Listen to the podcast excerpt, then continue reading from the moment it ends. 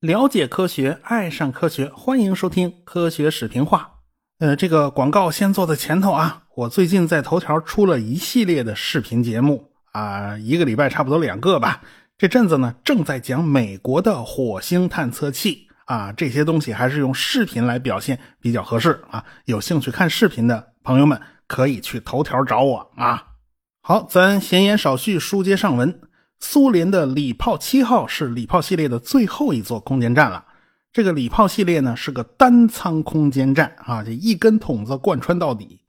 一般来讲呢，把礼炮一号到五号当做是第一代空间站，因为只能对接一艘联盟飞船，没法实现货运补给，人也就没有办法长期驻守。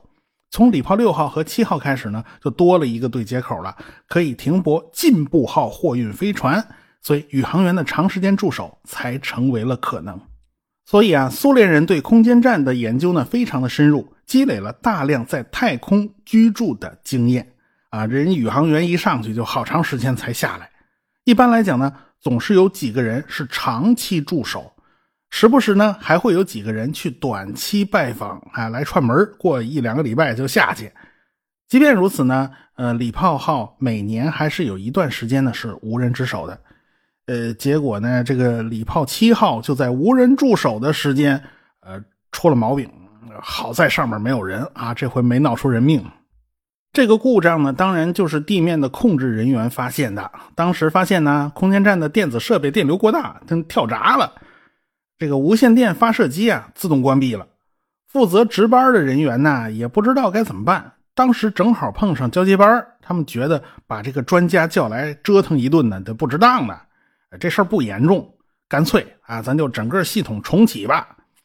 过去组装台式机的时候，那个大家都有印象啊，搞不定咱就重启电脑。啊，礼炮号的控制人员他也他也是这么想的。他们二十四小时值班呢，已经很疲惫了，手拿把掐的事儿呢，何必弄得上上下鸡飞狗跳的，是吧？尽管呢，按照规章制度啊，是上面写的明明白白的，遇到这种事儿就得找专家和工程师来集体协商的，结果他们就没有这么做。不是正好碰上交接班吗？这个该下班休息的拍屁股走人啦。新上岗的控制人员，呃，他就给那个礼炮七号发送了重启指令。礼炮七号的无线电接收机它没有关吗？还是可以接收地面指令的。假如空间站正是硬件故障，那么呃过流保护系统呢会再次发挥作用，还是会继续跳闸。如果你再跳闸呢，呃那就没办法了，就必须找专家来处理了。可惜呢。这一次偏偏这个过流保护系统它没发挥作用，结果别说发射机，连接收机都打坏了。一九八五年的二月十一日下午一点二十分，礼炮七号彻底失联了，没动静，没消息了。礼炮七号呢，当时已经在太空里飞行了三年了，已经接待了七批宇航员的到访。以当时的标准啊，这个运行时间已经不算短了。下一代和平号空间站呢，正在建造之中。尽管设计方案推翻了一次又一次，尽管中途资金还被抽走，这和平号项目几乎陷于瘫痪，但是和平号空间站计划还是得到了当时苏联高层的支持的。在当时啊，苏联航天事业的顶梁柱就是这个格鲁什科啊，科罗廖夫死了是吧？这杨格尔不管这一摊事儿啊，这个米神不顶用啊，这可不就轮到他了吗？现在呢，他的主要精力就是研发新的能源号火箭，以及搭配能源号火箭的苏联版的航天飞机。当时苏联高层呢是更加支持航天飞机，他们喜欢和美国人对标啊。这个美国人搞航天飞机，那我们苏联人也要搞。呃，你别说苏联人，当时全世界的航天界都认为航天飞机啊，那才是未来，那多高大上啊！一次性的宇宙飞船。太 low 了啊！那是落后的模式啊！当然了，那时候最激进的呢叫空天飞机，也就是说，这家伙是从机场上水平起飞，然后飞到太空，然后再水平降落。当时世界各个国家都在开脑洞，提出了各种各样的方案，就连我国也是展开过讨论的。到底走飞船的模式，还是走航天飞机的模式呢？最后还是飞船的模式赢了。所以后来呢，才有我们的神舟飞船。这都是后话了，暂且按下不表啊。不过格鲁什科的脑子是清醒的，航天飞机它是个皮卡呀，它是拉货的，你人不能住货车上是吧？这东西呢，还是为空间站服务的，所以和平号空间站的计划是不能放弃的。所以呢，他就立下军令状啊，这个和平号空间站一定要在一九八六年苏共第二十七届党代会之前发射升空。说白了，这就成了一个献礼工程了。这一下可就没有退路了。所以他手下的工程师开足马力啊，就为了这个目标而奋斗。偏偏这个时候，礼炮七号出故障了。所以这就是礼炮七号当时所处的一个大环境。礼炮七号失联以后呢，马上就有人提出建议啊，这东西已经在天上转了三年了，你够本了吧？明年和平号就要发射了，这礼炮七号咱就不用再修理了吧？干脆咱就扔了算了。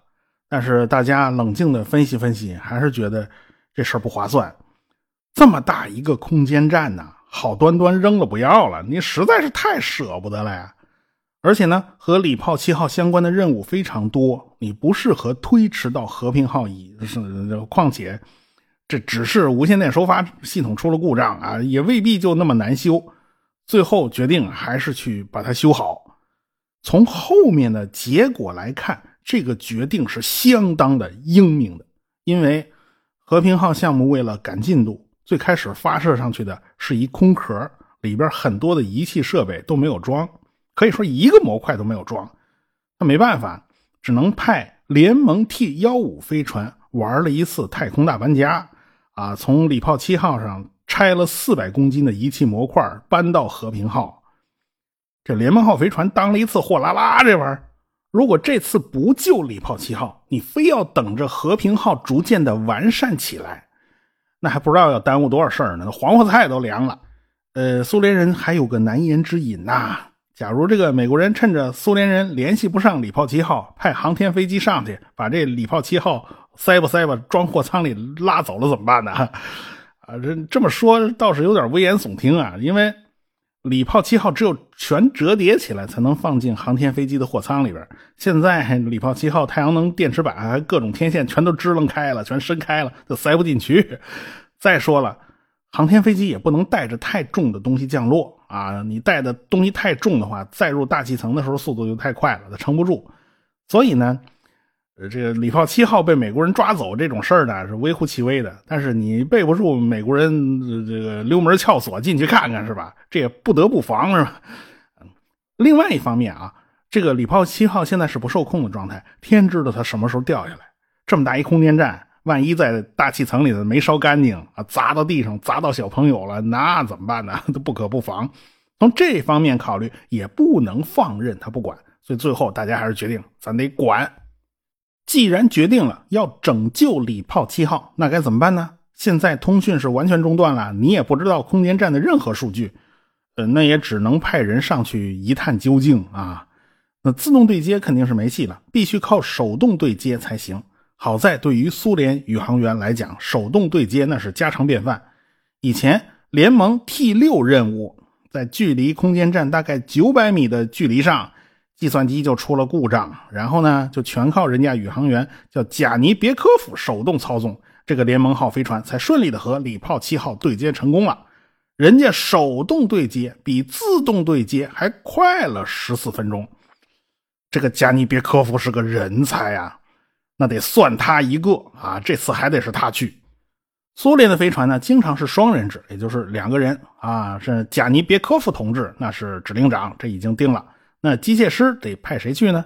呃，选来选去呢，选中了萨维内赫同志啊。他先前在礼炮七号上已经工作了七十四天了，而且他跟贾尼别科夫是老搭档了，这他对情况那是非常熟悉的。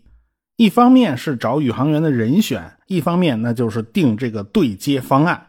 过去呢，联盟号和礼炮号都是接收地面的指令，礼炮号要做好准备，联盟号在地面的引导下呢，逐渐接近礼炮号空间站，在距离二十到二十五公里的时候呢，飞船和空间站就建立直接的无线电联系了，双方的无线电一问一答，互相通信，然后呢，就保证对接的顺畅。这个空间站和飞船呢，都是要做好准备的。你起码得把那个对接舱口那方向给它调对了吧？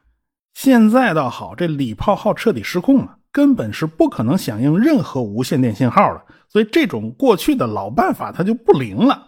现在只能靠地面用雷达或者是望远镜直接观察礼炮七号的位置和姿态，然后报告给联盟号飞船。然后呢，联盟号飞船就自己去找礼炮七号空间站。啊，苏联的工程师们给这种情况起了个名字，叫非合作对接。啊，是双方彻底的不配合。正因为自动对接机构肯定是用不上了，所以呢，工程师就对联盟 T 十三号飞船做了改装，就拆掉了无线电自动对接装置，然后安装了激光测距仪，还给宇航员准备了夜视仪。你万一在黑暗之中接近了礼炮七号，你总不能黑灯瞎火的啥都看不见呢？你这联盟 T 型飞船是可以坐三个人的，但这次呢，只坐两个人，为了以防万一，拆掉一个座位。舱里呢就堆满了补给品，还包括大量的食物和水。谁知道这玩意儿得花几天才能搞定啊？现在谁都说不准呢。还有呢，尽量把燃料装满。这个礼炮号是死的，这联盟号少不得要绕着礼炮号来回调整姿态。你要对接，这空间站它不配合呀。万一你需要在空中翻跟头呢，是吧？你你这肯定是个麻烦事儿，所以姿态调整肯定是要花费大量燃料的，所以燃料就必须带的尽量多一点地面工程师准备飞船和火箭呢，花了不少的时间。本来呢预定是五月十五号发射，后来呢就推迟到了六月六号，也就是说空间站失控已经好几个月了。啊，这个日子倒是挺吉利啊，选了个六月六号，六六顺嘛这。这段日子里呢，两个宇航员都做了针对性的训练。在地面上，你要是准备不充分的话，你到了太空恐怕就要出洋相了啊！所以地面上必须做大量的训练，因为这事儿其实谁都没碰上过啊！你没有预案的话是不行的。到了六月六号这正日子，这二位呢就带着大家殷切的期望，从拜科努尔升空发射啊！临走之前，领领导肯定是拍着他俩肩膀头啊啊！勃列日涅夫同志还等着他们好消息呢啊，等着你们早点回来呢。这俩心里打鼓啊，不知道自己这趟行不行啊？这是联盟 T 十三飞船飞了两天，才逐渐接近了礼炮七号。这个时候呢，已经进入了视距之内了，就拿眼睛都能看见了啊！两个人一看礼炮七号那样子，就知道这事儿要麻烦。为啥呢？这个太阳能电池板呢，完全没对着太阳，就冲这个姿势，你肯定是发不出电来。而且呢，两块太阳能电池板的角度还都不一致，这说明啥呢？说明姿态控制系统都失效了啊！这已经彻底没人管了。这个空间站的电力系统很可能已经崩溃，也就是空间站是没电的。这玩意儿有多可怕？这二位呢，再仔细一看，这空间站的轴线也不对。这空间站的轴线啊，也就是这筒子的中心，应该是和轨道是一致的，数学上叫切线嘛。这样联盟号飞过来的时候，正好插头对插座，那直接插进去是吧？现在的礼炮七号它完全不听话嘛，它现在那姿态啊，对接口朝下，这对接口对着地球这面呢。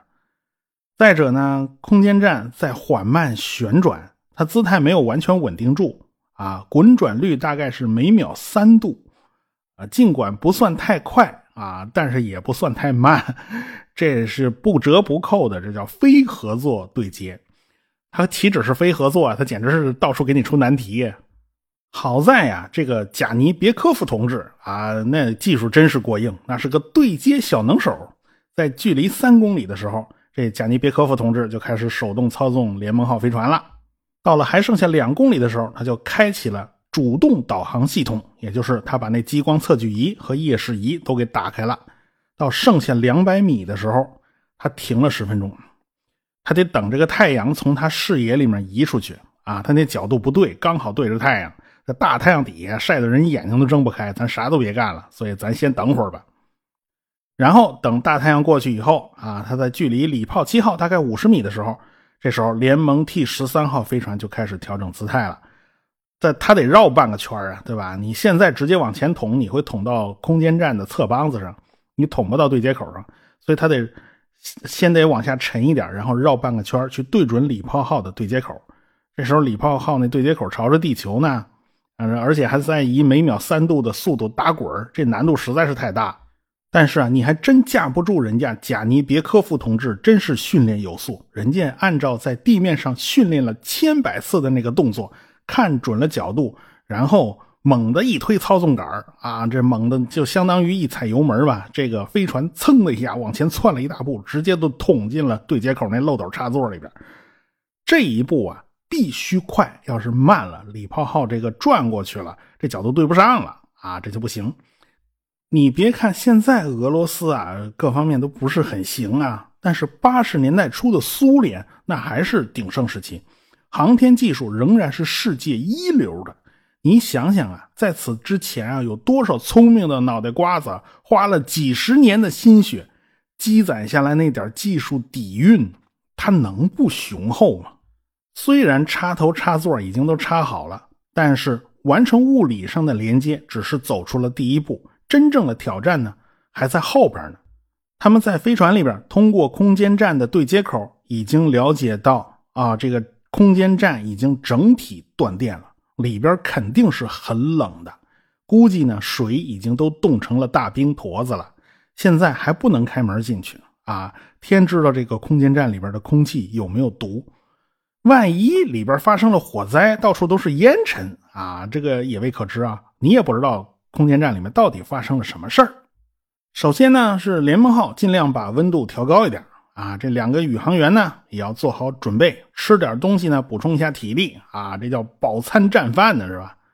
穿上棉袄啊，戴上狗皮帽子，那这苏联人的标准打扮嘛。然后戴上防毒面具，拎起手电筒，就打开了从联盟号通往礼炮七号的舱门。两个人探头往里一看，啊，里边呢是黑咕隆咚，温度非常非常低啊！拿手电筒往里边照一照，啊，里边上上下下都结了一层厚厚的霜，你弄得就跟冰窟窿一样啊！他吐个吐嘛，都能冻成个冰。只有联盟号那边还传来一丝一丝的热乎气儿啊！为啥要把联盟号那边气温弄高一点呢？就是为了这个嘛！低头一看，啊，这桌子上还摆放着上一批宇航员留下来的东西。上面都已经结了一层厚厚的霜了，仔细一看呢，是饼干和盐啊。其实不应该是饼干，没辙，空间站里没别的，只能拿饼干代替了。按照斯拉夫人的习惯，迎接尊贵的客人是要献上面包和盐的啊，这是最重要的礼节。呃，这个习惯呢，也就被宇航员们带到了空间站上。两个人上下一顿瞅啊，他们检查了一下圆泉舱。啊，空间站所有的淡水都保存在这个源泉舱里，所以才叫源泉嘛。这里边的水呢，基本上已经冻成大冰坨子了，就没法使用了。也就是说，他们暂时只能靠联盟 T 十三飞船带来的水，满打满算也就只够用八天。要想让这些大冰坨子解冻呢，必须恢复空间站的电力系统，先要看看那八组电池还是不是完好。因为没有电嘛，所以整个空间站的通风系统呢是完全停止了，人呼出的这个二氧化碳就聚集在人周围喽。所以这个宇航员在礼炮七号空间站的舱里边不能待得太久，而且呢，他不能俩人一块进去，必须一个人留在联盟号上，一个人进去工作。这两个人呢就只能这么轮番的干。他们发现呢，八个电池组还有六个是好的，现在最重要的呢就是给电池充电。你想要让电池充电呢，你就必须让那太阳能电池板对着太阳啊。可是现在这太阳能电池板它自己不会动啊，你怎么办呢？你只能动用联盟号上的动力啊，也就是动用它的小姿态调整发动机，然后呢，调整整个礼炮号空间站的姿态啊，让这个太阳能电池板尽可能对准太阳。就这么着啊，这个充了一天的电。时不时就得调一下嘛。有五个电池组已经开始正常工作了。到此为止，礼炮七号上终于亮起了灯光，有电了。有了电呐，这事儿就好办了。通风系统啊，换气系统啊，都可以开始工作了。这两个人终于可以一起进入礼炮号，这个工作效率当然就大大的提高了。当然啦，有电是好事嘛，起码整个空间站的环境就会变得适合生存，温度呢就起码不会那么低，可以把那个加热系统都打开了。但是麻烦就随之而来了，你别忘了，整个舱室上上上下下全都结了一层霜啊，这温度一上来，这霜就开始融化呀。空间站是失重状态啊，这个霜融化成了水以后，它不会老老实实在那儿待着，这水珠子呢就开始到处乱飘啊。这一屋子水，万一电器短路了，这可是要命的事儿。那么这二位该如何处理这么多的水呢？我们下回再说。科学声音。